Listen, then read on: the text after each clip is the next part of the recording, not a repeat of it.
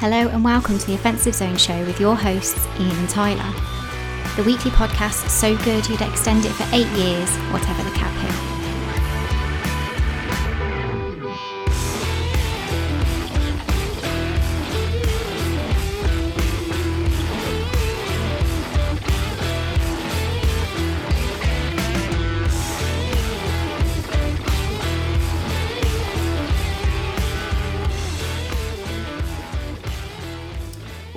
The Offensive Zone show, where we break down the greatest and latest goings on in the NHL.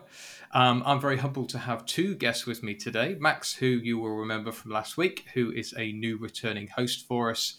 Uh, so, hello to Max. And welcoming back a special guest, JP from Gold and Steel. So, JP, good to have you back, mate. Thanks a lot, Ian. Uh, it's great to be back and uh, looking forward to chatting hockey with you again. Yeah, and we are we are nearly there. We are nearly at the regular season start. So, um, which is nicely set up for us because after we do our news piece, which we're going to do in a minute, uh, we're going to continue our series where we've been breaking down the divisions one by one, and we are episode four of four. So we're at the last one of these series where we're going to be breaking down the Pacific Division. Um, but first, we have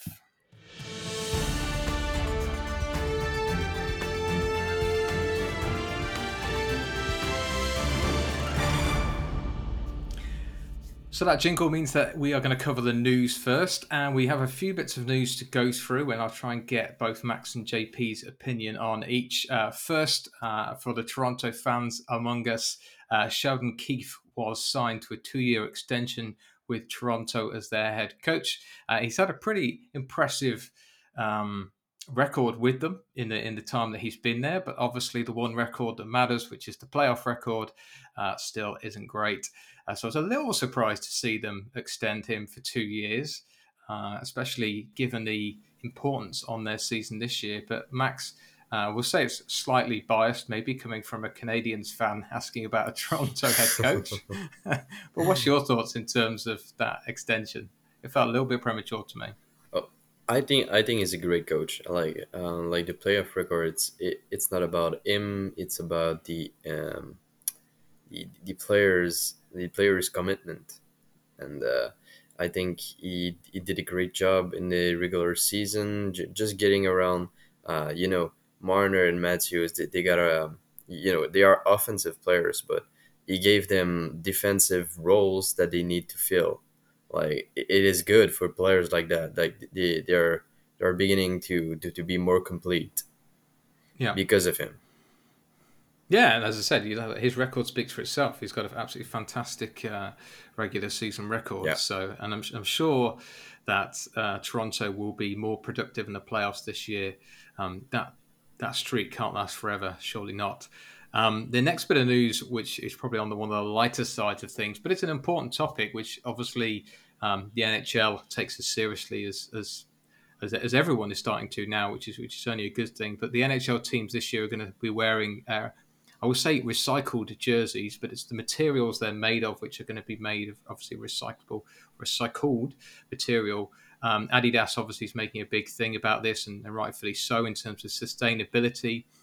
And for for a sport like hockey, there's only so many areas where where you know where the league can make big jumps in terms of sustainability, other than travel, which uh, I guess is probably one of the biggest CO2 emitters. Would be the amount of travel the teams have to do. Um, but it's a step in the right direction. So, JP, any thoughts from you in terms of the teams and um, and its move towards towards being more climate aware? Yeah, I mean it's a it's a definitely a good thing, right? I think we need to probably move that direction with everything that we do, right? So it's it's nice to see that the NHL is conscious of that, uh, trying to move in that direction. But um, mm. you know, I'll try to keep it positive, but when when the when the NHL makes moves like this, sometimes I, I tend to think, okay, they're more doing this for for how it makes them look, you know, as opposed to true concern for sustainability. I, you know, obviously, I can't make a blanket judgment about the NHL as an organization, but uh, yeah, I don't know. It's uh, I, I moves right. like that sometimes to me feel a little bit more like mm-hmm. just more publicity grabs as opposed to uh, true moves for sustainability. But you know, that's maybe just my jaded older self talking. I don't know. no, no, I, th- I, th- I think you're right. You know, and You're right, there is you're a lot. The one, the one that always gets me, and this is where our podcast gets sued. So, uh, you know, I'm, gonna- I'm going to not mention any company names when I say this, but when certain energy firms turn around and say we're moving to sustainable energy, I think no, no, no. It's your other source of income is running out. Let's let's get clear here. Yeah. It isn't that, that, that there's tons and tons of fossil fuels, but you've gone, hey guys, let's do something greener. You've looked at the stocks and gone, that's going to run out. We need a business that's sustainable as a business. Therefore, we've got to sell something else. Let's sell let's sell renewable energy. But I mean, no, the the move to being greener is something that I think is is good.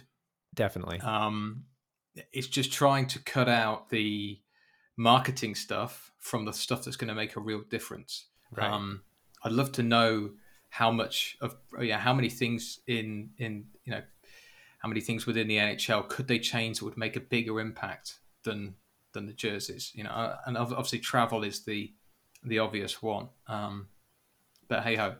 Uh, so, uh, well, before if people listen to this podcast for the first time, we're not quite so preachy on every show, but we'll try and keep on the down low. yeah, I'll um, try to so- I'll try to make my next answer more positive too. So we're recording this on a Sunday as well, so it's uh, obviously it goes out on a Monday, but we, we want we want this to, to be an, an uplifting Monday morning slash afternoon, depending on where you are in the, in the world.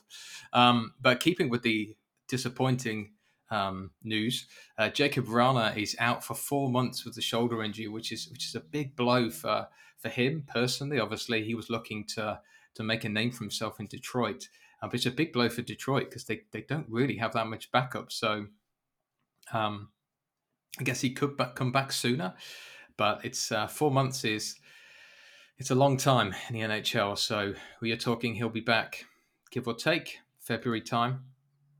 Um, so yeah, big big loss. Max, did you do you any you seen anything else on the Vrana issue? Is it is it surgery related or is it just Not that bad. I know. I know. Like for him, it's really bad. For the Detroit Red Wings, it's not really bad because you already know they, they won't make the playoffs. It's not a playoff team yet.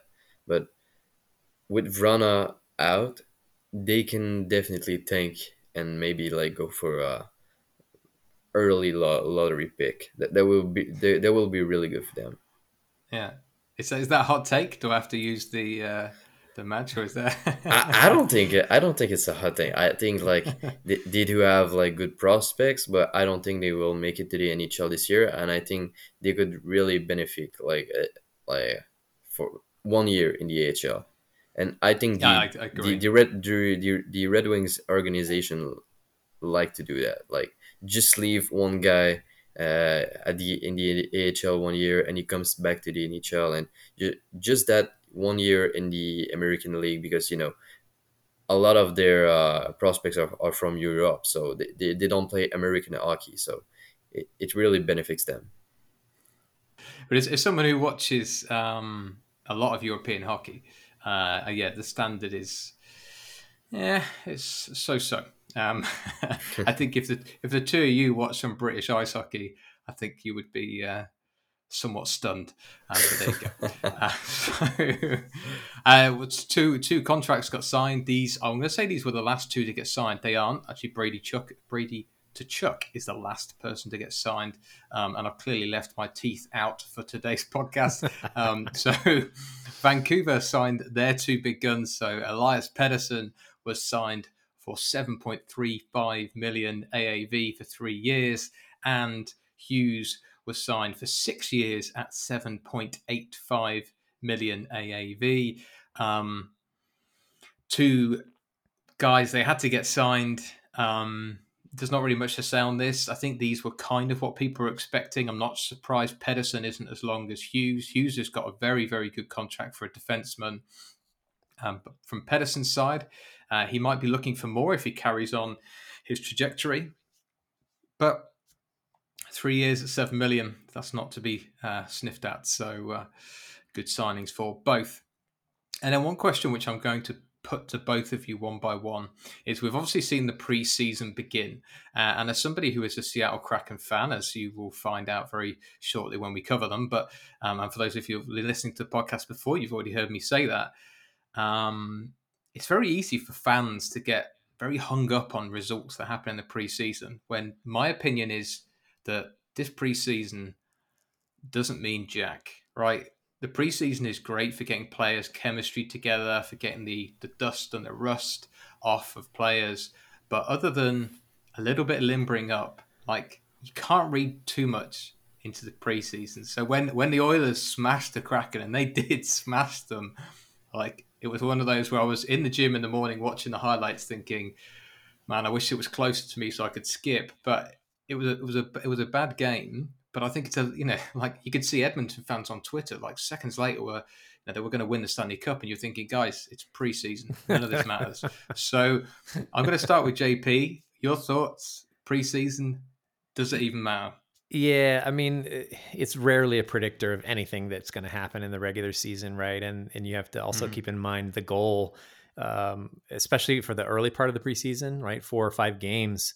The goal isn't even really winning, right? They're just like giving guy, they're giving different guys a look. The first couple games, especially, there's a lot of junior players, right, out there, mm. you know, guys that are nowhere near ready for the NHL, and so yeah, the goal isn't even to win, right? It's just to sort of try things out and and you know give guys a look. Um, I think maybe the last couple games of preseason for some teams, they're starting to kind of skate their, you know, their sort of season roster.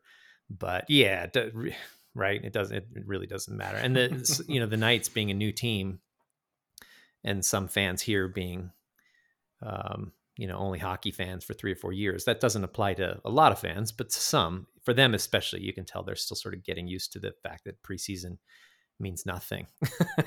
it just doesn't matter, right? Not an indicator of yeah. anything, really, in my opinion. No. Maybe just little trends, you know. No, and I'd, I'd love to see like who was the best team last season in preseason to see how little it made a difference when the actual regular season started. But uh, hey ho. And also, look, the regular season is 82 games this year, touch wood. Hopefully, everything goes swimmingly and we don't have any resurgence of COVID, and we, you know, and and you know, for everybody that's been affected by COVID, um, which is pr- pretty much all of us, but obviously some people have been more affected than, than others. Um, you know, we want to see the back of this. So, 82 games is a long, long, long time to be to be playing a regular season. So, six games at the beginning, yeah, they, they don't mean a great deal. Um, Max, any thoughts on preseason? You've obviously been watching the Montreal preseason. Uh, have you managed to glean anything from it? Is, is there any takeaways you can get from it, or is it just? It's just like, yeah, it's just really good for the prospects. Really good for the yeah. prospects. Like a guy like uh, um, Kaiden Guhle right now is he's mm. he's he's having a really good time. You know, you you can see um, his abilities, but you can also see the things he can works on. He, he can work on, and you, you you know I don't think some people think he will make the NHL this year. I don't think it's a good idea. I think one year uh, when he's the he's the captain uh, in his team with the WHL. I, I don't remember what his team is, but uh, yeah, uh, I think one one other develop, development year will be really good for him. Yeah, I agree, and, and also if he's not going to get ice time, then it's, it's yeah. probably not worth it, you know. Yeah. Um, and we we really saw like a glimpse of uh, other prospects that we drafted this year. Like I don't know if you if you know like a uh, Joshua Roy. He was uh, if, if you played NHL, yeah, you, you know about him, yeah, and uh, he, he was drafted in the first in the fifth round this year by the Montreal Canadiens. Mm-hmm. Like and uh, it, it was uh, he had a really good preseason, but you knew you knew at uh, 18 years old he wasn't gonna go in the NHL right now. So they sent him back to, uh, to his team for the uh, opener, and uh, mm-hmm you know, you already know he's going to have an NHL career, but it's all about the development for you. Yeah, and people develop at different speeds. You know, it's yeah. not. I mean, I, am I'm hoping that Nolan Patrick is like that. that. Okay, yeah, he didn't take off with the same trajectory that we saw the other two picks around him. Um, I think Hischier was obviously one of them. Uh, I can't remember who the third one was. I think it was Dubois, um, but I was testing my NHL draft knowledge here. Um, but I've got the best get out ever because I can just go, hey, I'm British. I don't know anything. So um, the, uh, I'm pretty certain it was Dubois. And but it, it, it, doesn't matter because if, if if Patrick has a stormer this year and then next year, then that will be quickly forgotten about. So, okay, well that is our news.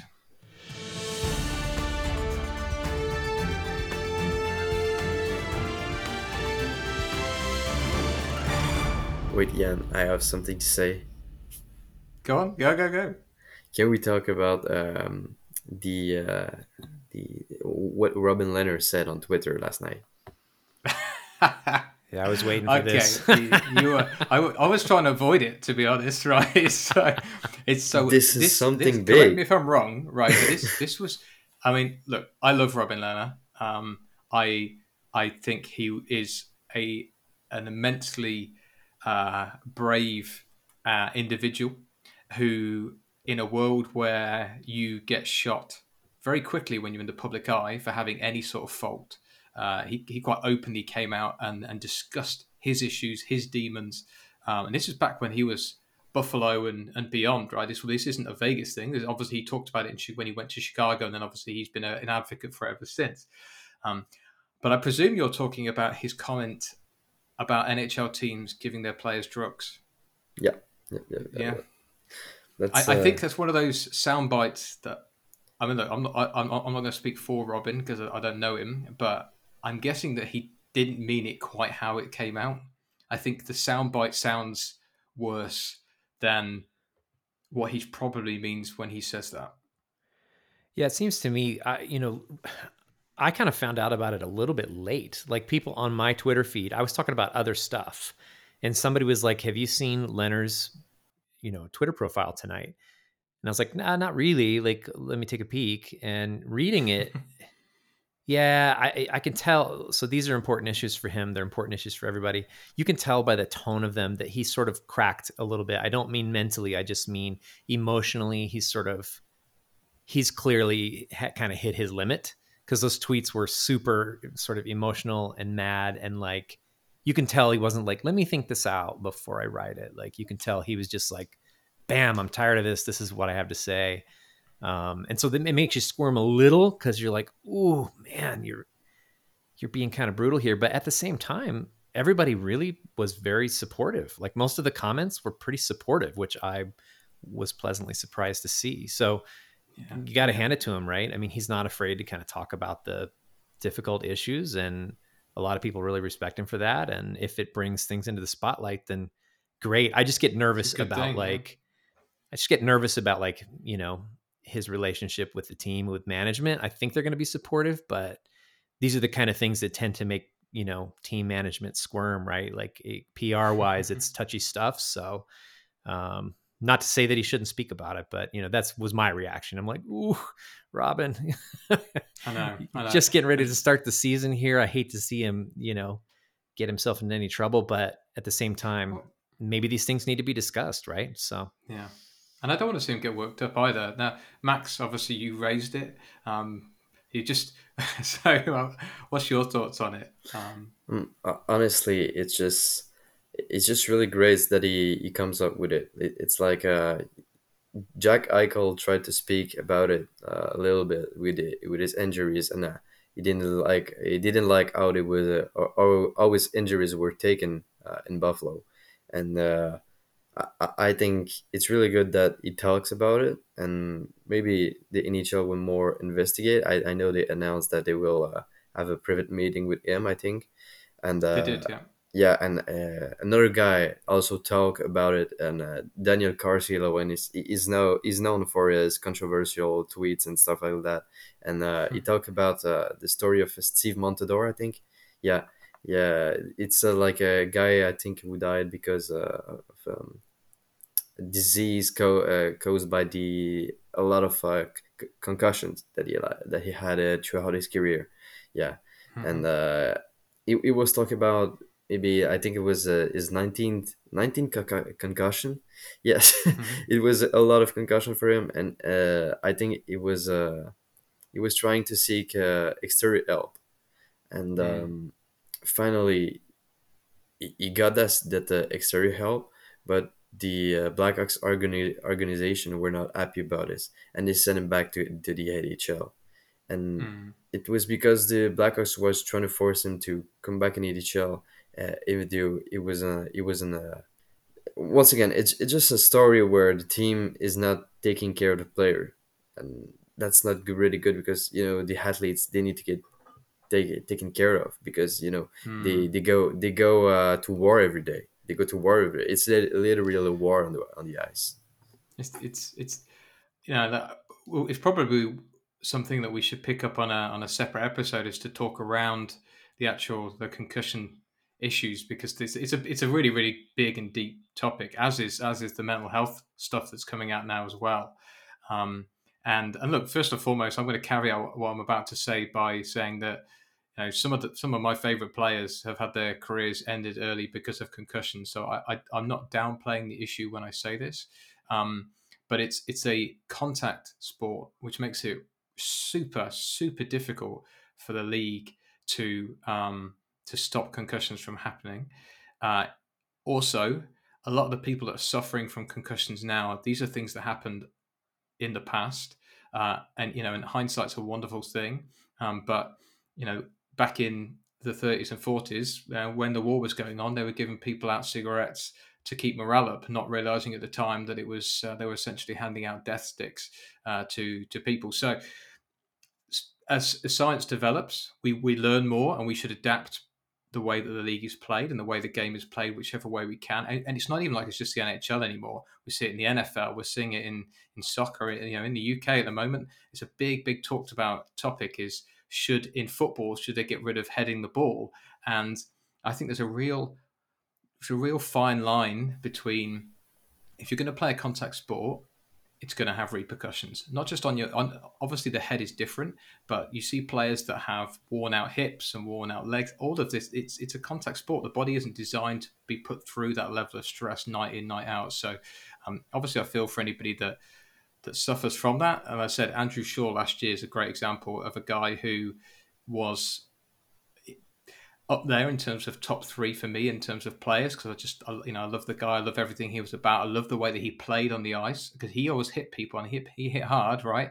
Um, but he's openly talked about the fact that there's games where he's been concussed he's gone back out and played uh, and like the next day he can't even remember playing the game. So it's a serious thing but it's a really difficult thing for the league um, because they very quickly get seen as the bad guy when in reality it's this it's just a product of sport you know we can adapt but as i said it's a product of sport so it's a complicated issue for sure yeah it's not yeah. there's no it's not a simple answer that's that's definite hmm. um, so we're doing really good keeping this podcast nice and positive so, so but let's get into the divisional breakdown. Um, it says Metro there, but it isn't the Metro. So the uh, divisional breakdown is on the Pacific Division today. Uh, we are going to break it down like we've done all of the others. So if this is your first podcast you're listening to, I'm going to go through exactly how we're going to break it down. We're looking at their last season results, uh, their off-season moves. That's both free agency and trades. Their playoff chances this season, and then what one thing has to happen for them to be successful, or better put, what makes this season a success, other than the obvious one, by the way, which is winning the Stanley Cup. Um, so, uh, we're going to kickstart, and we're not doing alphabetical order this time. We're doing it in order uh, intentionally, leaving the best until last. Um, so that is cracking. Uh, so Edmonton Oilers is first. Um, last year had a really, really surprisingly good uh, regular season. 35, 19, and 2. But for all the season, for, for all the goals, for all the McDavid and Draisaitl talk, for even for you know Mike Smith having an absolutely outstanding season, what a, what a comeback he had. Uh, for all of that, they went into the playoffs and they were swept in the first round.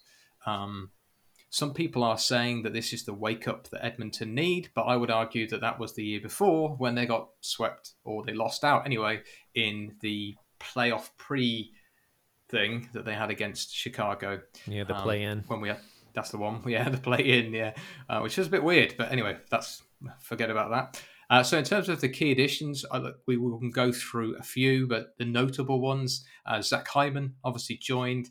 Um, Duncan Keith joined. That was probably the most surprising one of all of them. Uh, Cody Ceci uh, is making his rounds of the NHL team, so he's now in Edmonton. Um, uh, Warren Foegele uh, was uh, an interesting pickup for them, but one that I quite liked. And then Derek Ryan as well, another kind of center piece, and you can kind of see what they're doing there. In terms of people they've lost, and there's some key subtractions here. So uh, Adam Larsson went to the Seattle Kraken in expansion draft. Ethan Bear has gone. Caleb Jones has gone. Tyler Ennis has gone. Uh, Alex Chiasson has gone. Dominic Kahun has gone. And the real deal, James Neal, has gone as well. Um, so a lot of people gone. Some new players in. Some you could argue some some important ones, but I'm going to start Max with yourself. Uh, what did you think of Edmonton's off season? Great off season, I think. Um, I think though th- their defense is still gonna be a problem. Like I, I think Duncan Keith was a great addition, but it's not gonna fix their their defense. Uh, I know uh, Philip Broberg and um, uh, I, I don't I don't remember the name of the other guy, but it's it's, it's another defenseman. They're gonna form the probably like the first pair of defensemen in any LHL team for them next year, but um, I, I, don't think they're gonna make it to the NHL. They, they had a great camp, but uh, yeah, I think their problem is gonna be their defense. Adam Larsson was great for them. Maybe not Ethan Bear. I, I know that he got a, he had a lot of uh, defensive problems, uh, but yeah, mm. they they are playoff bound, but not making past the first round again. Yeah, and oh, defensively, obviously they've got Darnell Nurse, who's who's a uh, arguably one of the best defensemen in, in, the league. Yeah, Duncan Keith. Look, I'm a big Dunk fan, and obviously biased as a as a Blackhawks fan for many years, but um, he's on the wrong side of of, of, of, of that contract, and yeah, he's still a, he's still a good player, right? He's still a solid NHL defenseman. I'm I'm not saying Duncan Keith is done, right, but he isn't a number two defenseman anymore. We saw that in Chicago they're going to see that in, in Edmonton. But what he is, and probably the reason why um, you know the the organization brought him in is he's a great locker room guy and he's a great guy. He's been there, he's seen it, he's done it, he's won cups. So if you've got a team that we know are going to make the playoffs, right? Of all the teams we're going to go through today, and and you know, by God, the Pacific Division is is absolutely horrendous. There is plenty of awful teams that we're going to talk about, but actually one of the good ones in terms of the regular season is Edmonton. And you know, we know having Duncan Keith in the, in the locker room when you're in the playoffs, that's that's that's a, it's one of those things that you can't really quantify until you're there. How important that is. Um, but you know, it, it is massively important. I like Zach Hyman as a move. Um, Cody Ceci, I, I don't care for because I'm, I'm not a big fan. Uh, and the Foegele and Derek Ryan, you know, yeah, okay, great, but they lost Kahun and Neal. So I don't think they've got any better, but it'll be interesting to see what influence that Keith and Hyman can have in the locker room when it gets to playoff time. Um, JP, what's your thoughts in terms of uh, Edmonton's off season, but also chances for for this season? Yeah, I, I, think I kind of agree with Max. I think probably into the playoffs. Um, you know, he, he, you know, Max, you spoke about their defense. You know, I'll speak a little bit about their offense, and maybe they've improved that some, but I just feel like the Oilers, they're a great regular season team, and I just feel like they're not built for that tight checking playoff style. Right in the playoffs, like there's less space yeah. out there. It gets tighter and tighter. You know, every team's top two lines start to get shut down. Like the deeper you go, you know, you need that sort of depth scoring. I don't know, just Eh, you know, every regular season, the last two or three years, I'm always like, oh, Oilers looking good. Yeah, Oilers looking good. Oilers looking good. And then you get around to playoff time and it's wah, wah. And right, we know there are two different varieties of hockey. So, you know, historically, the last few years anyway, that's been my thing with Edmonton. I just, and I, I wonder if it's just going to be the same story this year. You know what I mean? Like, um, maybe, you know, maybe they've improved some in the offseason to, to that regard, but I, I agree with Max. I just, um, yeah. You know, and and what happens, right? Like uh, McDavid and Draisaitl and in the playoffs, like everybody's all over those guys, right? So where's the scoring going to come from? That's always the big mm. question, you know. And uh, obviously, uh, last year it didn't come from anywhere really. So uh, I, I, I, worry that that's what we're looking at again this year. But you know, it's a long season, right? Trades can be made. We'll see. But I, yeah, I'm, I'm I still have them pegged for probably second place in the division maybe third if they don't have the the season they're looking for. But you know, they're mm. probably going to be second. I'm guessing. Yeah, and I think a, a, big factor in this as well is going to be goalies. Um, and there's people saying, here, here he goes again. He's talking about the goalies. But um, Mike Smith was fantastic last year. He is 40 years old, though. Um, and I'm not a big Koskinen fan. I, I, I, don't like him as a, as a goalie. I think he's massively overrated. Um, he's in he's in the Martin Jones category to me, whereas one night he can look immense, but then five nights in a row he'll look diabolical. Um, and Mike Smith changed their season. Like you know, he changed the Oilers team last year because they had what they've wanted for so long, which is someone stable in goal. Um, it's a big risk. And uh, most teams, if they lost their starting goalie, the season will be completely affected. So I'm not saying that Edmonton are, are specifically at risk for this, but for me, I, I, I want I want to see Mike Smith have a year like last year. You know, I want Edmund to be good. I, I do really do want him to be good. I don't want I don't want Connor McDavid to be the best player to never win a Stanley Cup, but that's kind of what it feels like at the moment because they just can't can't make it click. Um, yeah, they can't get over the hump, can they? No, no, a little bit like Toronto, almost like they're the West's Maple mm-hmm. Leafs. Yep, very you know, it's similar. a team that should win. You know, I mean, they've got the arguably the two best players in the West are both on their team and both on the same line. Two best um, players in the both, league, in my opinion. And that's what I mean. And you know, and so you know that they're going to get to the playoffs because if these type guys don't make the playoffs, something really, really bad has happened somewhere. Because you know, I think this division, as we'll go through in a minute, like there isn't that many teams that are going to be fighting them. So they make the playoffs, but did they get any further? For me, I'm not. I'm not. I'm not sold. I, I need to see a stronger Edmonton Oilers in the regular season. Uh, I think they should make a comparison with themselves with the 2009 and 2010 Penguins, like t- teams like mm. that. You know, they had like Crosby and Malkin, but veterans that you know that can keep doing that can keep productive that can be productive like a guy like Corey Perry would have been really good with the Edmonton Oilers like mm. j- just the, the the locker room presence like you said with Duncan Keith I think it's going to be good with them but I think they will yeah. need more of kind of this guy like uh, guys like uh, Bill Guerin uh, guys like that were that were playing with Crosby and delivering and hmm. I think it will really help them on the offense yeah, I agree. And the West, a big, you know, it's a big, tough division. So, yeah. Right, moving swiftly on. Um, we this is where we start the list of teams that mm, probably aren't in playoff contention. So the first one we're going to come across is the LA Kings. Uh, last season, no postseason, 21 28 7, uh, but they have actually missed the playoffs the last three years in a row and are on somewhat of a rebuild.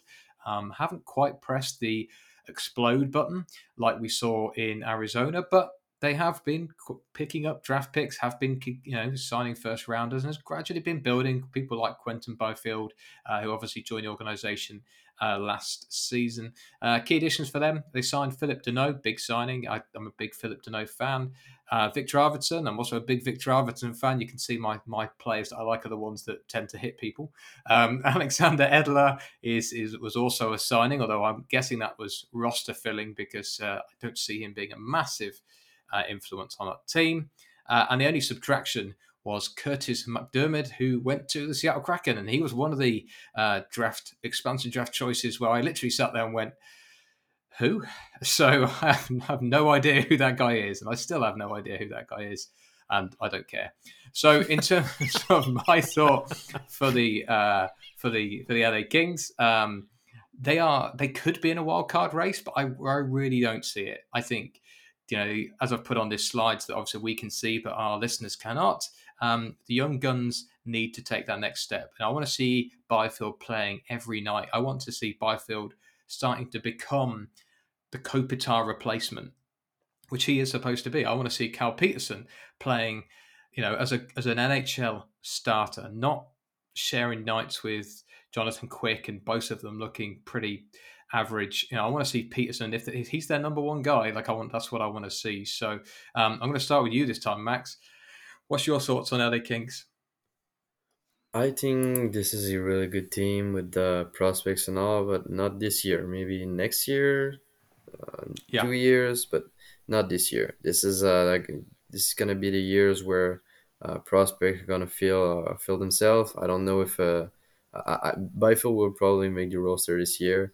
Uh, he's gonna probably play every game. Maybe they're gonna give him a big role already, but uh, yeah, uh, I think the Danault his contract was made for you know, uh, kind of uh, forming th- their young players. You know, um, yeah, because he, he's a he, he's got a he's a veteran and he's got that uh, he's got that defensive minded and he's gonna i think they're gonna think that bring a they're gonna try try to bring that mentality in this team yeah I like, as I said, I, I, like it. I think it's a really good signing, um, and I'm, I'm conscious that we have uh, two teams at the end that we want to spend time on. So I don't want to spend too long on the LA Kings. But JP, any kind of quick thoughts from you on in terms of the Kings and, and their direction of travel?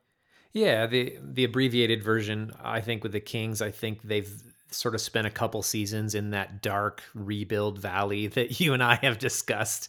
Um, they're still in it, but climbing out. Like I think um, mm-hmm. extremely mm-hmm. deep prospect pool, and yeah, if I I think they're dark horses to make the playoffs. I think yeah.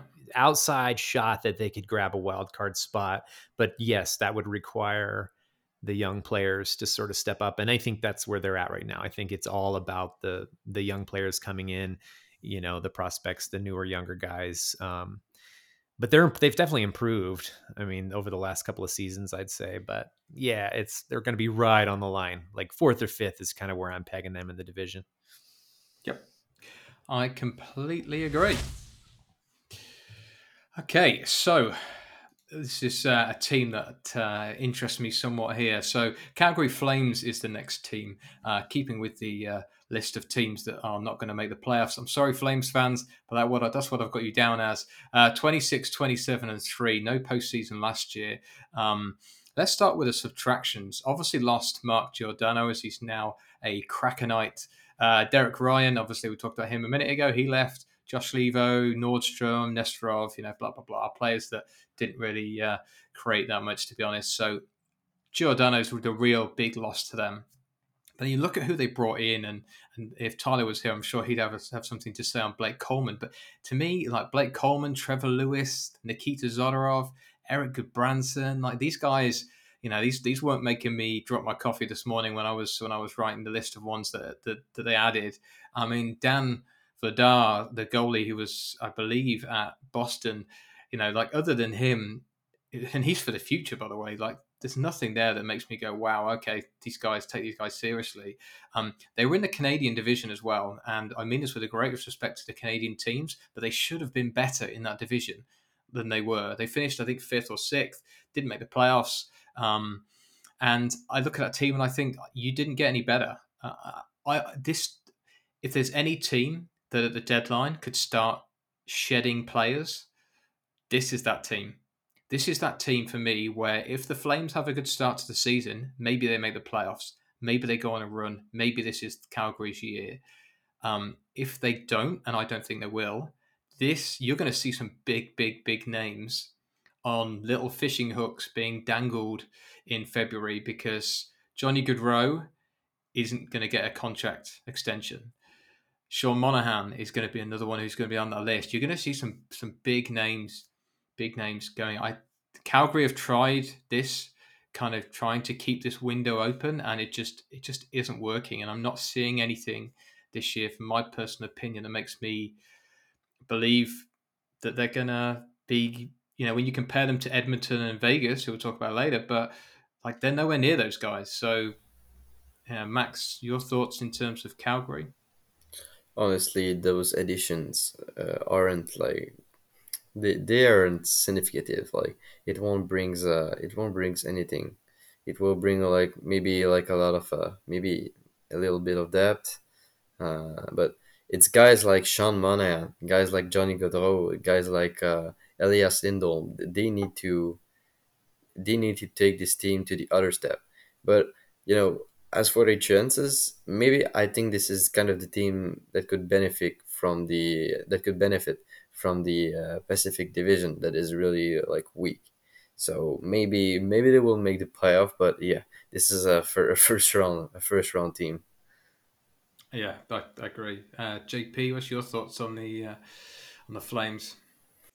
Yeah, I read an article the other day that said that the Calgary Flames are like the most average team in the NHL. Like they're just they're not great, they're not terrible, and they've just been kind of hovering at average now for a long time. And um, I, I agree with that. I think I remember, gosh, it was a I don't think it was. It might have been the playoff bubble, or it might have been the playoffs before, where mm-hmm. Calgary looked really good. You're like, oh wow, they had a great regular season. Like these guys might be a team to watch, and then yeah, first round out. You know, it might, might have even been swept if I recall correctly.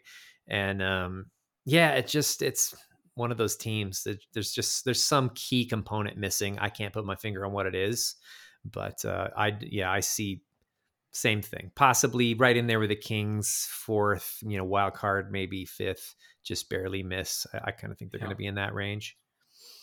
Yeah, I, I agree. Um, so for me, and this is my hot take, right? This team is going to be rebuilding before February.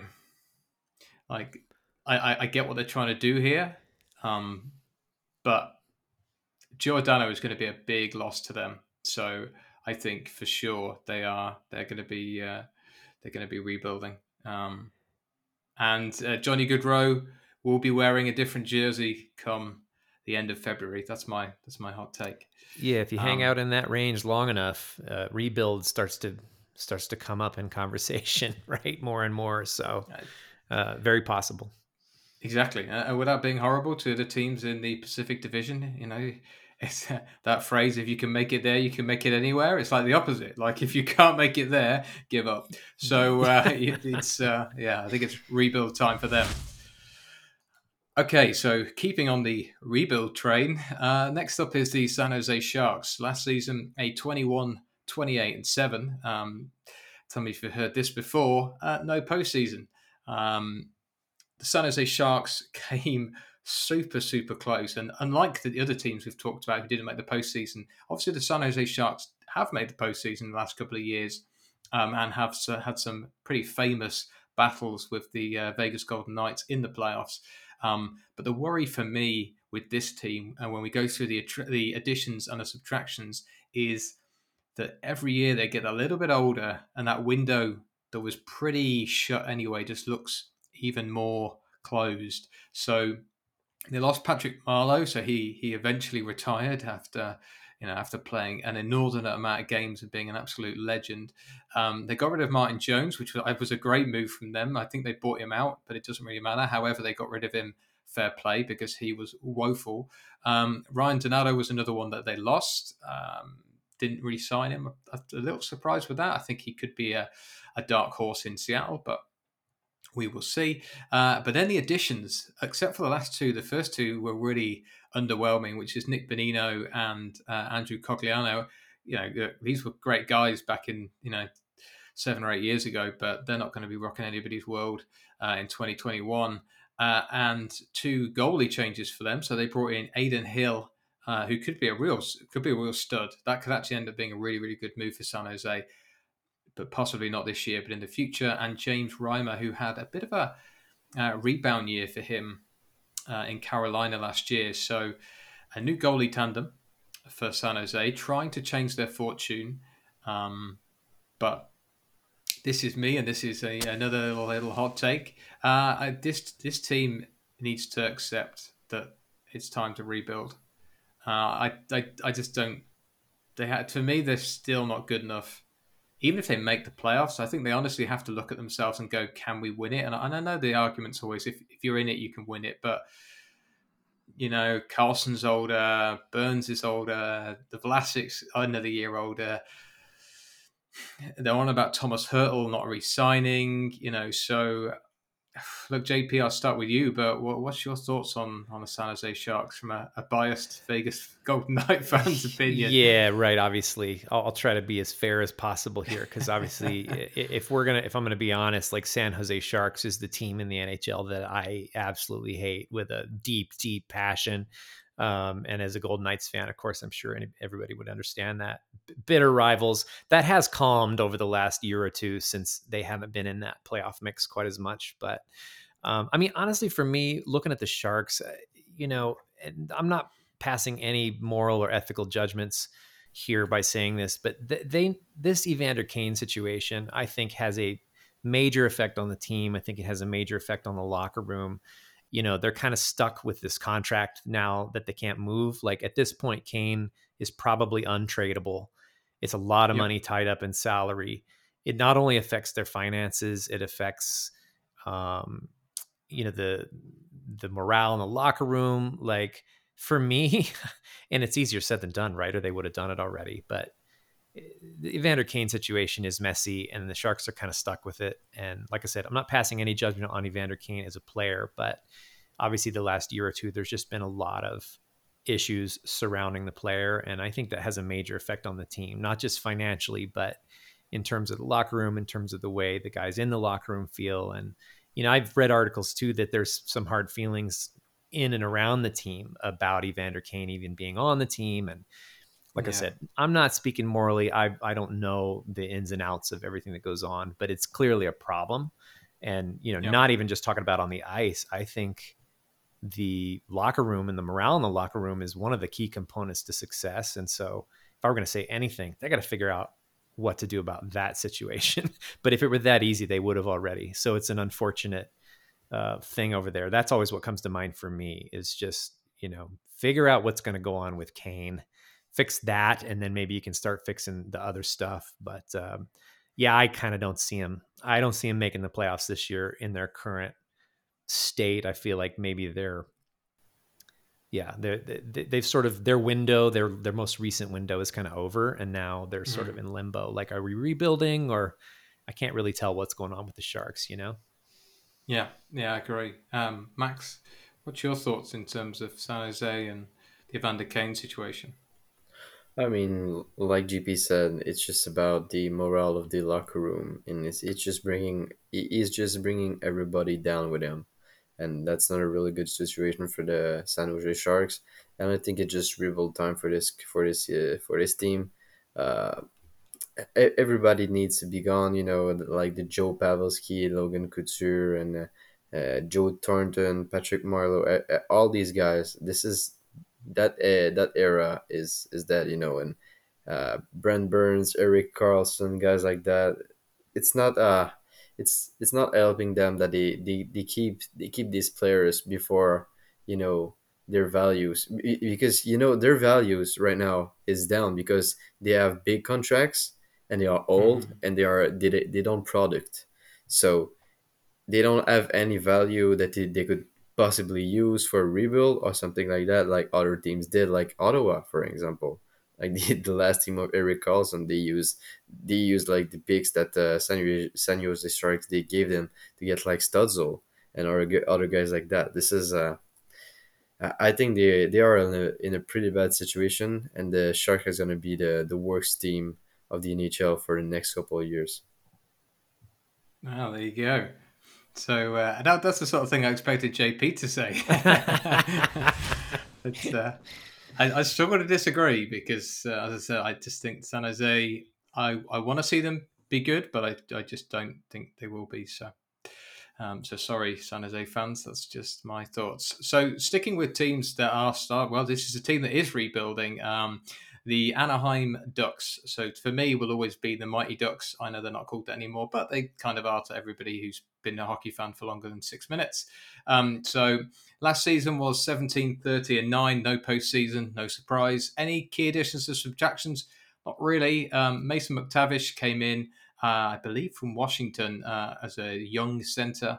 I believe he's kind of 19, 20 in that kind of age range. Um, was a first round pick from a few years ago, but obviously it's Washington, so it was a late first round pick. Uh, Heinen left, uh, Ryan Miller retired, and Hayden Fleury was snapped up in the expansion draft. Um, but in my opinion, and we'll, I'll, I'll, kick off with you first, Max, this time. But I don't think any of these additions and subtractions matter because this is all about the the core guys they've got, the young guys. This is about getting them ice time. It's about sticking with the plan. It's about rebuilding, and it's about accepting that this season the Mighty Ducks are going to be less than mighty, but it's all for the greater good. Yep, and uh, j- just to correct you, uh, McTavish was their uh, third round pick this year. Oh right, as yeah, in yeah. Ducks. Yeah, for the Ducks. Yeah. yeah, yeah, yeah. You told me. no, it's all right. It's all right. It's, it's, it's just for uh, the the people that uh, hear the podcast and uh, so, so so so they don't hear a mistake. but yeah, uh, I, w- what I like about the Ducks is what uh, they are keeping the same plan that they used a uh, couple and couple years ago. You know, with Zegras, they got their first center that is going to be uh, their first center from the next couple of years, and with Jamie Drysdale, they got their first defenseman that is going to be their next first defenseman mm. for a couple of years. This is kind of like the it, obviously there, there's there's no comparison between like Getzlaf and uh, Zegras and uh, Niedermayer and uh, Drysdale. It's different type of player, but they're keeping like the same philosophy of having like a couple like two two or three great players at the offense, and you know a, like a guy like Niedermayer, but with Drysdale, you know, it's it's I, I, hmm. I'm I like to do the comparison because I think it, it could be potentially something like that for them.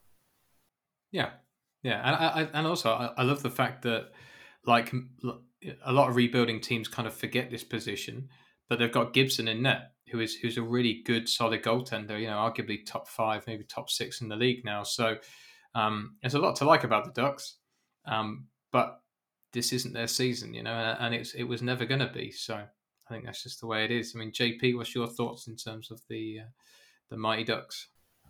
We're definitely catching the Ducks uh, in a deep, deep rebuild. Um, I was reading an article the other day about the Ducks, and you know they've gone from kind of making the Western Conference Final. Uh, I think they made it a couple of times in a mm-hmm. short period, right? In three years, maybe four years, something like that. And then they went to like a first round sweep, right? The next year it was like swept by the Sharks in you know in the first round, and then and then it's just been a dark valley ever since. And yeah, obviously, I was reading some statistics on these guys. Did you know that last year their power play percentage was, I think, the lowest in league history, it like eight point nine four or something like that. Um, wow! That and then they bad. also had the lowest goals for in the league, uh, just not for the not in league history, but just for last season. I think at two point two one. So yeah, right. Like numbers wise, definitely one of the worst teams in the league right now, which is to be expected if you're in the middle of a rebuild, right? It's this is what happens. Teams have to go through this cycle, but it's deep. Like it's a deep rebuild right now. Um, you know, even like their bet, like I think Comtois is their um, kind of their top point producer, or at least he was last season. And relative to other players that produce a lot, he's not even way up there in terms of what, he's a good player, but but in terms of if you're comparing to like the other top point producers in the league, it's not even close. So yeah, they just don't have the firepower. But yeah, like you said, there's a lot to like. Um, yeah, Gibson, huge asset, right? That guy's a brick wall and net. Frustrating as a Knights fan actually to watch the Knights go up against Gibson because it's it's yeah. really hard to get anything past the guy. So um, there's definitely some positives in there, but yeah, I I wouldn't be shocked to see the Ducks um, taking up last in the division this year. Yeah, I agree, and I think some of the other teams we've been talking about the rebuilding are just that just a little bit further ahead than um, than the Ducks are. I think in terms of rebuild and just the way it goes. Um, next up is a team that uh, I I struggle to um, to make my mind up about where these guys are. So it's the Vancouver Canucks um, which we've got three teams left to go. And these we've got three doozies uh, left. So 23, 29, and 4 is the Vancouver Canucks. Um, it's not written on this slide, but they did not make the postseason last year. In fact, pretty certain they finished bottom of the Canadian division last year, which was a real shocker to the fan base because they saw their teams make the playoffs the year before in the weird the weird playoffs, the weird bubble year, but and, and it looked like Vancouver Canucks were taking real steps forward. And then last year hits them like a brick wall, and everything starts to get uh, starts to get serious for for the head coach and for the for the GM. So there's some massive, massive additions here. Uh, Oliver Ekman-Larsson joined the Canucks. Conor Garland joined the Canucks. I love that move. Uh, Jaroslav Halak joined the uh, Canucks, Tucker Poolman, Jason Dickinson, Luke Schenn. You know, these are, these, are seriously stocked up on players in the offseason. Um, you know, I, I, and they got rid of a load of, um, with the greatest respect to all these players, uh, and the first couple are probably the ones that I don't think are like that. Um, but Nate Schmidt um, was one.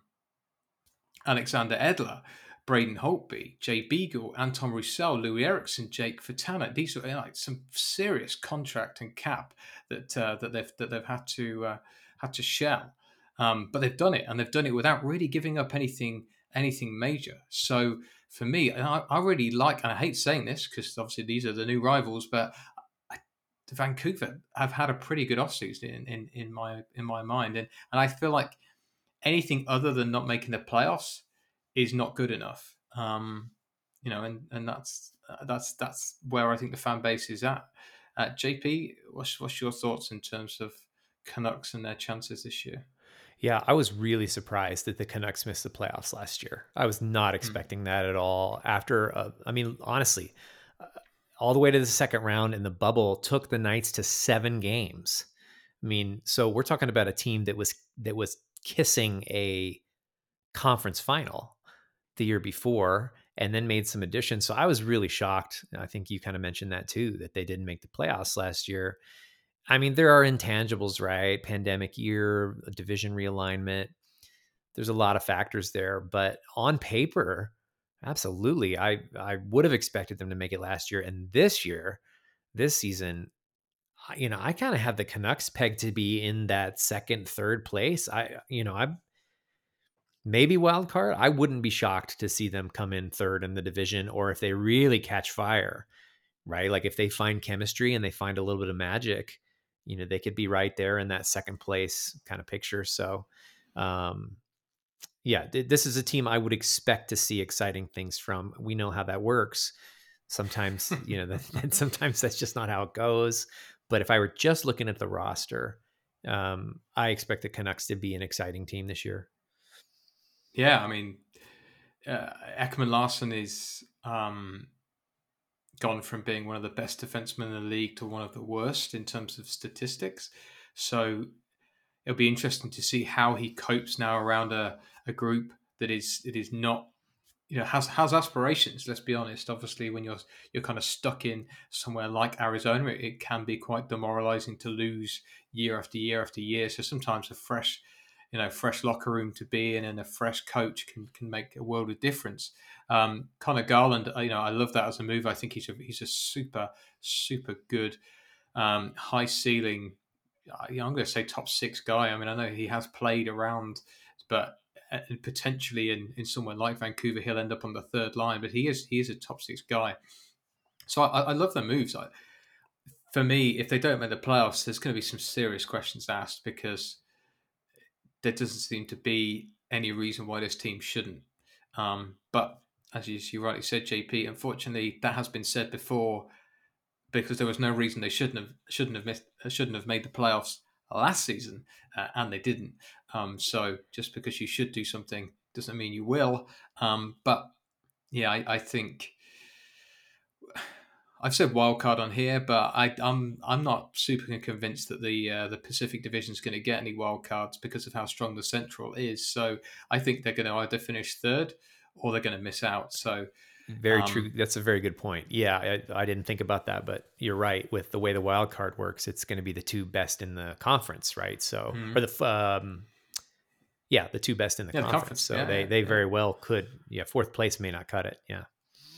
Yeah, and you know, and I know we did Central in the last podcast, but you've got arguably five teams in there that are all could be finished first, second, third. Dallas, Chicago, Winnipeg. You know, so there's some seriously good teams in the West. Mm-hmm. Um, just not many of them in the Pacific. Uh, right. So. So, you wonder so too is... if if matchups were a thing. Like it, matchups, sometimes that matters. You know, all of a sudden mm-hmm. they're playing these other teams in the Canadian division this past season that, or the North division that uh, maybe they didn't match up very well against some of those teams. You know how that goes. Sometimes there's a, a team or two that just are kind of have your number. You wonder if there was a little bit of that going on last year because it, it yeah, seemed maybe. like it should have been that way, but you know it wasn't the wasn't the strongest division in, in the in the NHL by any means. But uh, yeah, we'll see. I'll be excited to see what happens with these guys. Exactly. Yeah. So we will see how the Canucks. Um, uh, lots of additions. See how they all come together in the regular season. So next up is the uh, Vegas Golden Knights. So we have tried to skip through as quickly as possible. He says we're at the hour mark already, which which I wasn't expecting us to be, but we did uh, we did segue to talk about uh, various other things, including uh, concussion. But um, the, uh, the reason you were on this podcast, JP, other than the fact that we obviously value your opinion, is that we wanted to get a you know a biased insider view into the Vegas Golden Knights. So last season a 40 14 and 2 season um, conference final loss to Montreal. Uh, fantastic regular season for them. Difficult loss in the playoffs because it's not the first time the Vegas have come close. And, um, you know, with the Vegas playing as well as they are, I know the fan base feels that they're ready to win a cup. So when they, every time they find some way of not getting there, it's, it hurts. Um, but some good key additions in the in the off season. So Dadonov, Patrick, uh, Howden, and Brossoit are the main ones. Subtractions, Fleury. Obviously, we've talked about that already, so we'll skip over that. But Nick Holden, Ryan Reaves, Cody Glass uh, are the are the main kind of subtractions. So I'm not going to talk about Vegas because people don't want to hear my opinion on it. They want to hear yours. So, well, what's what's your thoughts, JP? Off season and what's the what chances this season? Yeah. So the two things they needed to take care of uh, to improve the team were to free up some cap space from the goaltending to offense, which they did. Right. They traded Fleury and brought in Brossoit as a legitimate be like a legitimate backup. Um, you know, I think he's only at 2.3 million a year, somewhere in that neighborhood, as opposed to Fleury's seven. So that freed up a lot of space to to pour into the offense. That's that was job one. They did that. The other thing they need to do is improve the power play. And I didn't even know this. You know, other pundits may have have had this in mind already, but um, now I kind of get it. Now that we're watching the preseason, that the power play was not great, and that's really probably the difference maker in, for, terms of if they'd had a better power play percentage, they probably would have made the Cup final, in my opinion. They needed to improve the power play, and their moves in acquiring um, Dadonov and Patrick um, now I'm seeing that in the preseason. Patrick and Dadonov are both excellent on the power play, and uh, we're seeing some very exciting stuff in the preseason, at least on their first power play unit. Um, so I think they so it's looking like they made the improvements they wanted to make. Brossoit's playing out of his mind right now in preseason. Mm. Uh, he had a shutout um, his last game, and and so it's looking very promising. It's looking like they improved the areas that they wanted to improve. Now, who's who knows, right? We'll see when regular season goes. But uh, all those things being said, I expect a deep playoff run again. Uh, the Knights are definitely at the peak of their Stanley Cup window. So, um, and and anything less than that will be considered a failure. I mean, really, anything less than a Stanley Cup final appearance, I think, will be considered a failure. Um, and even if they make it that far and don't win, uh, there's going to be a lot of cranky fans here because uh, this team is stacked and ready to win, and it needs to happen soon. Or like like you said, you know that window starts to close after another couple seasons. So, very exciting time to be a Knights fan. Yeah, I and you know actually one of the things working with you on this, and, and obviously seeing your your Twitter feed and obviously everything that Gold and Steel is about, but. um it it's I, find it fantastic when you see how vocal and how passionate the the Vegas fan base is because yeah, they they are still a new team.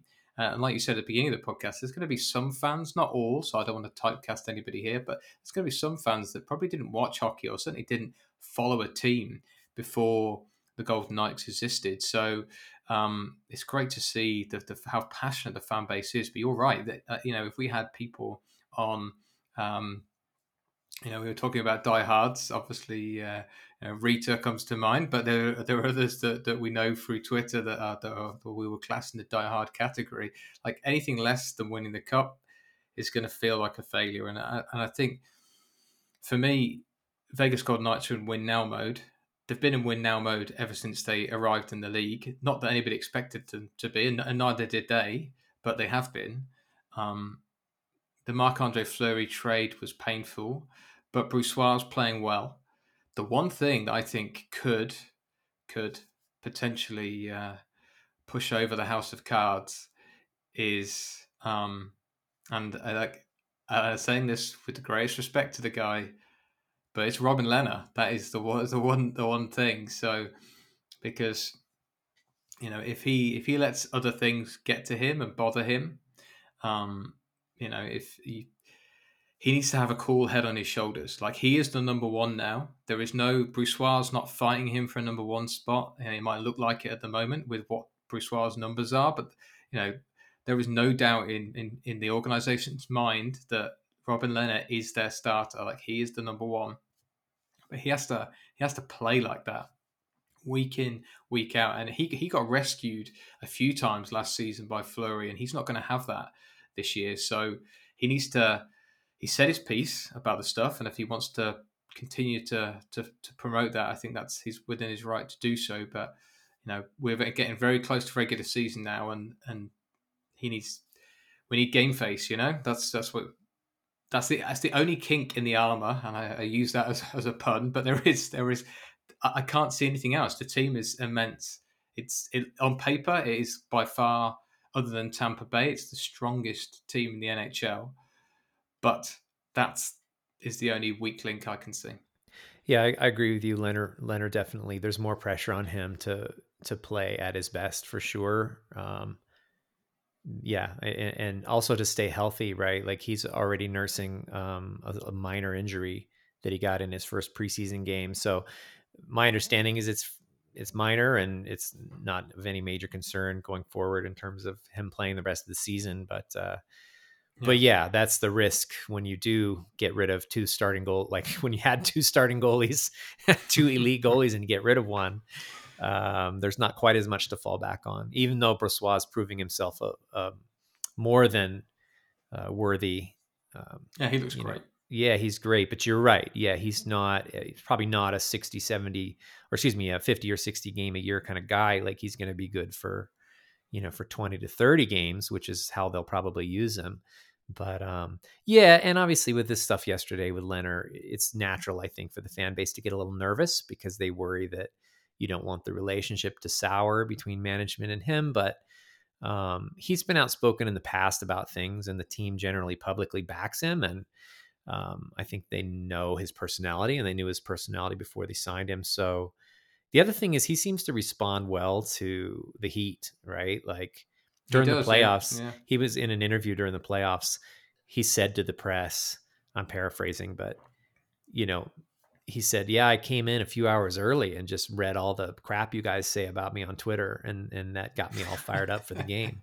So he does tend to he tends yeah. to take that heat, you know, and embrace it. So, um, barring anything cataclysmic, you know, he's also lost some weight. He's sort of changing his I wouldn't say his style, but he's he has. Yeah, he's right. slimming up a bit just as he ages. Like it's going to be better for his body. He said to to um, to play a little bit lighter, and um, you know that may change his style just a little bit in terms of speed and stuff like that. But mm-hmm. uh, but I'm with you there. That's really probably the only area, especially the last couple days. You're kind of like, gosh, what is going on? This is he's pretty outspoken, and this is kind of some this is some um, intense stuff that he's putting out on Twitter. So you worry, mm. you just worry and emotional. That, yeah, emotional. So yeah. you just worry like, is there other things going on behind the scenes in terms like that that's causing tension and stuff like that. But you know, for now, I'm I'm gonna trust like he's he's been good for the Knights so far, and I'm just gonna trust that that's gonna continue to be the case. But but yeah, yeah, obviously there's not as much room for error now as there might have been before in net. Exactly, exactly, and um, yeah, it always always um, maybe it's the uh, my the dark humor in my personality, but I, I did always find it a little uh, funny that uh, a guy that you know they quite openly battled with with various different various different demons and addictions, and uh, and, and then he decided to join. Uh, go to, to Vegas, and I always thought, okay, that's that is that is some strong will there, you know. So, uh, but hey, it's it's a it's a pressure cooker, you know. And if you don't mind me yeah. saying, Ian, you were talking about the pressure from the fans and sort of that winning hmm. culture. I, I wanted to throw in here. I saw an interview with Riley Smith the other day, and they said, "How do you feel playing in a contract year?" And his response was basically like, you know, every year in Vegas is a contract year. Like the hmm. expectations mm. here are so high. He's like it's no, it's no different. Like if you don't perform, you're gone. Well, I mean, so. put it this way, right? it's it's you know when you when you run a team in, in any business, okay, there's there's some people who are deemed to be untouchable. Now, one of those untouchable guys goes or girls guy goes. The re- everybody else in that office goes, oh Jesus, if he can go or she can go, then I can go. And and I think that's the Fleury move. If nothing else, right, there were very few benefits of it other than cap space, which we've talked about, but. There's, there's going to be some guys on that team that would have never thought that could have happened and yeah. maybe they think they're comfortable, but looking at that, and Vegas have proven this win at all costs. I mean, there is no better Vegas mantra than that. You know, high stakes, win at all costs. We don't care. We will do it to try and make ourselves better. So, uh, yeah, I'm really excited to see what Vegas do this year. Um, just don't knock out the Kraken in the playoffs. Otherwise, we'll have to have some sort of hiatus from podcasting. Right, I, that'll uh, be an interesting episode, won't it? or just me versa. weeping for yeah. an hour. Yeah. yeah. well, I tell you what, let's get into the last team in the Pacific Division, the last and the most recent. Um, yeah, we saw you come back, mate. We saw you come back, uh, and um, well, no, that's all good. Um, so Seattle Kraken. Uh, well, let's go through their previous season. Uh, it didn't exist, uh, and the key additions are absolutely everybody on their team. Uh, they lost nobody because they didn't have anybody to lose. Uh, you could argue they traded some people that they drafted, but who cares about that? Um, it's their first year in the league. Um, obviously, it's it's a it's a the, the new expansion draft format is fantastic because teams can be very um, good straight away. I, I, don't think they can be playoff bound straight away, as, as I believe Seattle will prove that. Um, but you can get very good straight away in a way of which Columbus uh, is the is the and and you know is the obvious expansion team that springs to mind who who didn't have any of these benefits that that Vegas and, and Seattle have had. Um, but the downside of following Vegas, it's like um, you know, say for example, there's a head coach who wins the Stanley Cup three times uh, and then retires, and you're the next guy in. Um, there's some pretty big shoes to fill, and that's feels a little bit like that as a Seattle fan. Is that the fan base is very much looking at this, and you know, the fellow Seattle fans, you know, hello to you all, um, and you're completely right to be optimistic about the season. But as I said earlier on the podcast, Vegas didn't expect to be Vegas, right? They expected to be rubbish and they expected to trade players. That's why when they they they the expansion draft, you know, the guys have even said that they they they picked those players because they thought, well, if it works, great, but if it doesn't, we've got some good pieces we can move. Um, they obviously didn't move them because because everything went you know mayhem and it was it was fantastic to see the Vegas Golden Knights trajectory um, but to expect uh, lightning to strike twice I think is is possibly a little bit optimistic um, so I'm going to say my thoughts on where they're going to be at the end, but I want to get Max uh, now that you've, you, have rejoined us. Um, uh, uh, what, what's your thoughts on Seattle Kraken? First, the expansion draft, but more importantly, what's your thoughts on this season for them? I think they could surprise. Like you said, it's kind of like the Golden Knights where we didn't know what was going to happen, but uh, in the end, they won like every single game. Uh, I, I think they had like a big winning streak at the beginning of the season, something like that. And uh, yeah, it's a uh, f- for me, it's really about uh, how the players that uh, are given this chance of uh, having a big role in a franchise such early in their in their career. Uh, maybe mm-hmm. when like a guy like Jared McCann, you know, I think he's gonna be probably mm-hmm. the first center there, and he, he had a he had like a lot of he had a good season with the Pittsburgh Penguins, and he was ready to take uh, something bigger. And uh, honestly, I think he's going to be the the key part with the Seattle Kraken. Yeah, yeah, it's it's interesting you mention that. So the projected forward lines, and these are projected rather than real, because obviously we don't know yet. But they're expecting McCann to be the first line center. Um, obviously, Yanni Gourde is out, so he's not going to be in the lineup until November. Uh, and then Wennberg and Geekie are the second and third line centres. I, I, would expect Gourde to fit in somewhere either first or second when he returns. Um, this, to me, personally, I don't think it's a bad first line. Jaden Schwartz, Jared McCann, and Jordan Eberle. But uh, obviously, uh, like Vegas did, I think there's some players on this list that you're going to want to see whether they can be a bigger player in a more important role than they would have had in their previous teams. Um, JP, look, you've you've taken the journey as being a fan of an expansion team, and obviously it's working out all right for you so far, so good with the Vegas Golden Knights. But what's your thoughts on what the Kraken did in expansion draft, but also their expectations for the season? Yeah, I, it's so hard to predict these things. I mean, if I'm just analyzing the team and the way they're built, um, I feel like it's going to their, their style may be a little bit more defensive minded, or at least that's where their strengths lie. I feel like solid in net, obviously, with Grubauer. And um, yeah, I just feel like maybe uh, the, the big question mark for me is like, where's the scoring going to come from? Like, I'm kind of mm. I'm curious about that. And if you've got incredible defense and great goaltending, you don't need as much of it either, right? There's a lot of teams that have used that model to great success.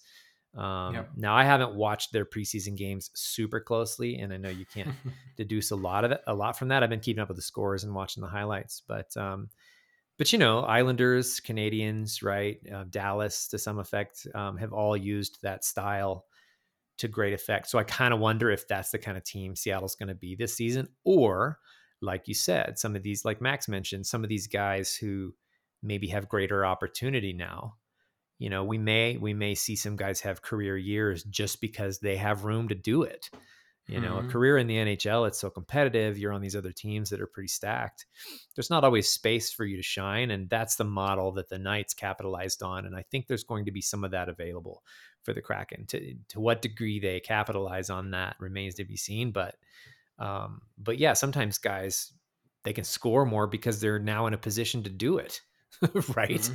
If you're buried on the yeah. third or fourth line and, and, you know, or you're more of an energy line or whatever, you're, you know, maybe you're not going to have as many chances to, to put the puck in the net. So, um, I totally pumped to watch the Kraken. I'm excited. I, you know, if I were, I don't think they're going to be bottom of the division. I, you know, I kind of think, yeah, I think they're going to be nipping at that playoff picture. Like, yeah, like you said, wild card race or if they really exceed expectations, slot into third. I wouldn't be shocked to see them make the playoffs, but it's really hard to, you know, if we're just yeah. looking at their roster on paper. I mean, that first preseason game was pretty impressive. That you know, they kind of you're like, oh, here we go, down to nothing, right? yeah, yeah, yeah, that's okay. This is what we expected. Like, and then they showed some grit, you know, stormed back. But um, yeah, preseason, right? Can't read too much into it, but it's been fun to watch so far.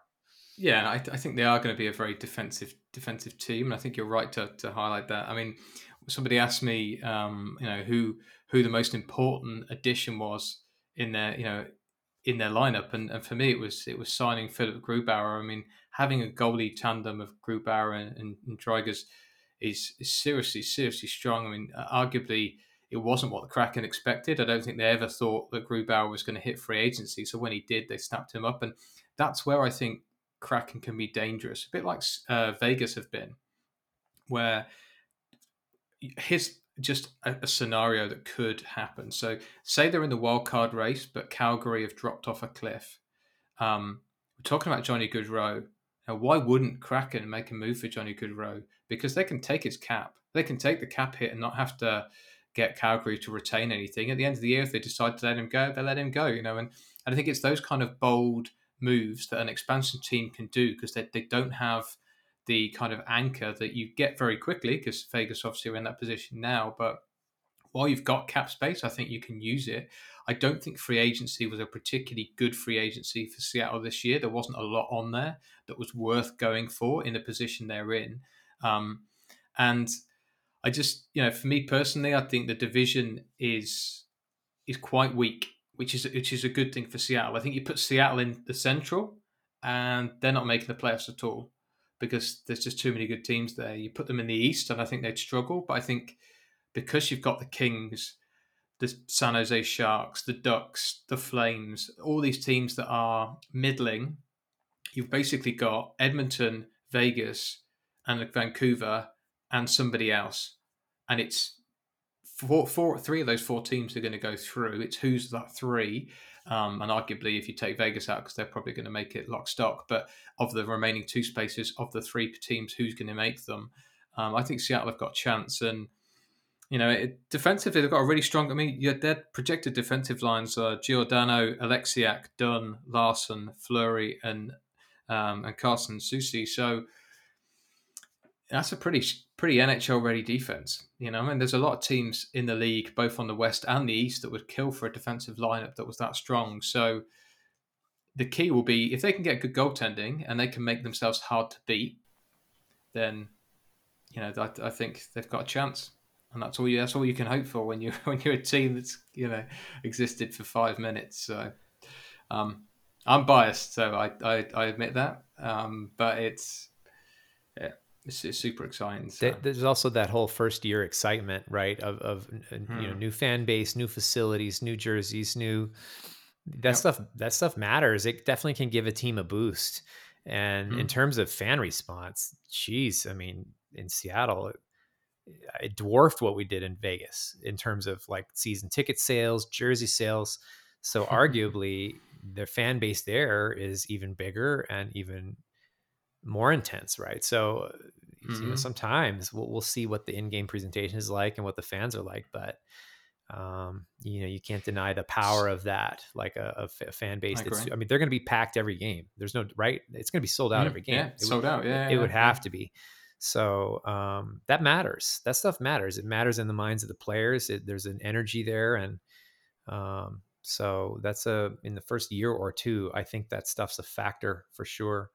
Uh, the, the days of the old expansion model are gone, and so uh, Seattle's in it with a much better chance than a lot of expansion teams would be. You know.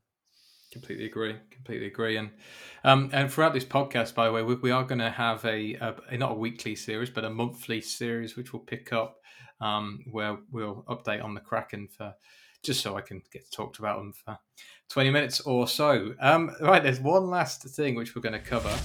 Um, not a team because we've done that already, and um, Max knows about this one all too well. But we do a, a thing at the end of our podcast called Front Office Frenzy, where we pick a GM or head coach uh, in the division we're talking about because we believe them to be the person that's on the hot seat. So, someone who could be at risk of getting fired. We know that in reality, everybody's at risk of getting fired, but specifically in this division, who do we think is in the hot seat the most? So, Max, conscious that you, you missed a little bit, but who's your who's your thought for for what team, what GM is is at most at risk in the Pacific Division? Calgary Flames. Yeah, I think the situation uh, the situation in Calgary is uh, really critical, and they need to take to pick a direction uh, anytime soon. And mm. I hmm. think the GM is not handling the situation in Calgary pretty well. So honestly, I think this is the kind of year where he needs to. The Flames needs to show him uh, something more because otherwise uh, and with yeah. the off season that he that he had i don't think that it's gonna it's gonna show so yeah. Brutal uh, opinion on the calgary flames. Uh, jp who who's who's your uh, who's your take for, for for the hot seat I'd like to do two if that's okay. Um, uh, Greedy, so yeah, carry on. For, first, I'm going to say Sharks. Uh, because I think that I just think that team is in need of a full reset. I just mm-hmm. think they need to tear the whole thing down and start over. Um, just mm-hmm. and, and, I mean players and coaches, and you know they they had a really good run there for a while. We're doing some good things. I just think it's time. Uh, and now whether ownership feels that way or not is a different story. But it's not going to you know coach in a situation like that is probably not going to last long. That's just my opinion. And then, shockingly, the other thing I'm going to say is I, I don't think DeBoer, the Golden Knights, I don't think he's on the hot seat right now by any means, but he could easily be on the hot seat with a disappointing playoff performance because the expectations are so high. So, not on the hot seat now by any means, but let's say the Knights exit first round or something like that, like yeah. or second, even second round. Uh, his job could certainly be in trouble. So Thank I don't you. think that's going to happen, you. but uh, a potential hot seat, we'll say. I, I, I, completely agree. I mean, I'm not a DeBoer fan. Okay, I'm just going to go out and say this. I, I, I'm not a fan. Um, but which so when they got rid of uh, Gallant, I was a little bit surprised. I thought it was a little bit knee jerk. Um, hey ho, look, they, they then made the playoffs and they, and it, the team improved when DeBoer got in. But De Boer has a, a pretty, you know, consistent history of being a bit of a, a, nearly man. You know, he nearly makes it. He nearly makes it to a conference final, nearly makes it to a Stanley Cup final. You know, so um, I yeah, I want to yeah, like you said, it's it's it's a market where if you don't deliver, then you know, like others have found out before him, they they're not afraid to make a chop. So, but for me, the person who's on the hot seat the most, excuse me, is um, possibly the Sharks GM. Uh, Doug Wilson is is infamous for for being adamant that he will never ever rebuild. So if they do have to rebuild, then arguably uh, Mr. Wilson will be going bye bye. Um, but it's Jim Benning. Now I know that Jim Benning had a contract extension. I can't remember when it was, whether it was last year or this year. I can't remember. But Jim Vancouver for me, if they don't make the playoffs this year, seriously questions are going to get asked, and I, and I wouldn't put it past that organization. Um, because you know rightfully so they believe they are in their window is open. So if they don't make the playoffs for the second year in a row i don't understand how benning would survive that. Um, he probably will but i don't understand how he could. So for me he's he's who i've got on the hot seat.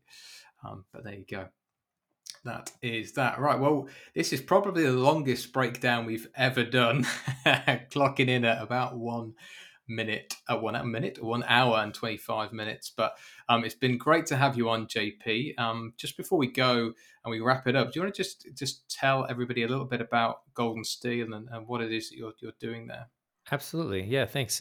Uh, and thanks again for having me, by the way. Yeah, Gold and Steel is uh, right now my Twitter profile, uh, an associated website that's kind of under construction, but uh, it's dedicated Golden Knights uh, fan page, kind of a voice of the fans.